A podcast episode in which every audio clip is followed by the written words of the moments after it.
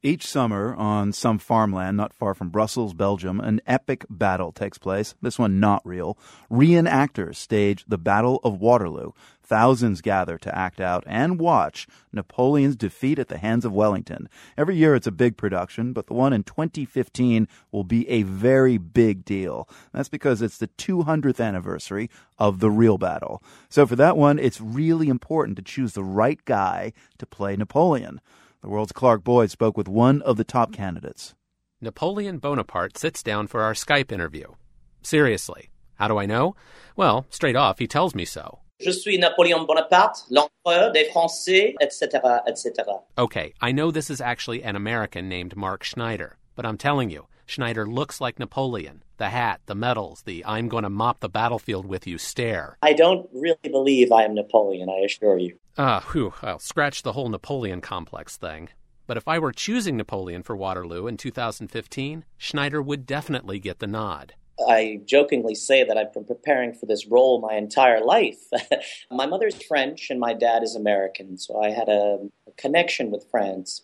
When I was about 2 years old, I received a toy soldier from a French cousin. She came to the United States for a visit, and one was Napoleon and several of his Imperial Guardsmen, and my mother says, the rest is history.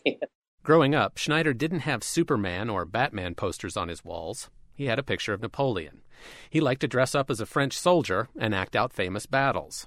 Schneider served in the U.S. Army during the 1990s. After he left the service, an Army buddy asked him to join a Napoleonic-era cavalry reenactment group here in the United States.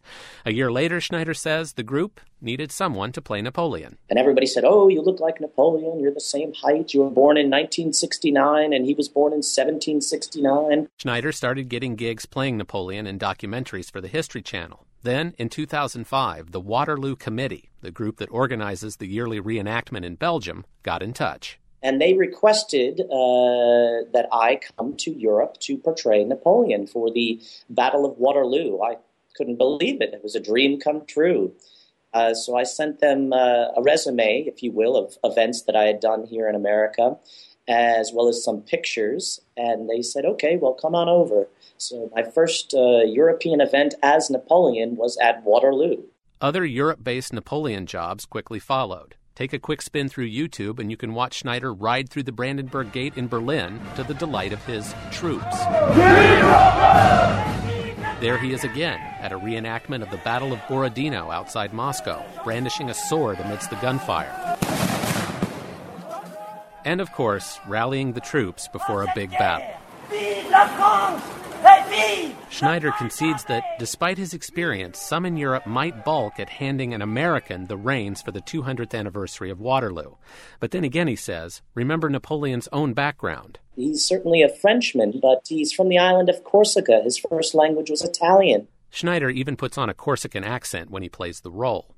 But he's got strong competition. An actual Frenchman and a Belgian are vying for the Waterloo role in 2015. Schneider won't trash-talk his rivals. For me, speaking for myself, though I would love to do it, if I am not selected, that's okay, too. I've had a wonderful run as Napoleon. Not that I'm giving up.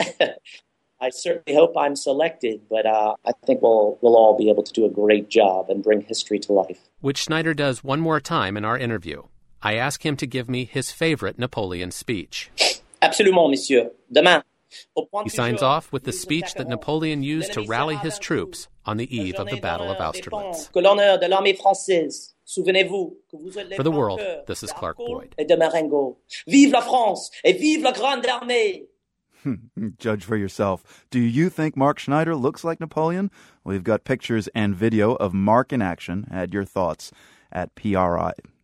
Add your thoughts at theworld.org. That's the address. Still ahead on The World, remembering the man who danced through the 20th century. This is PRI.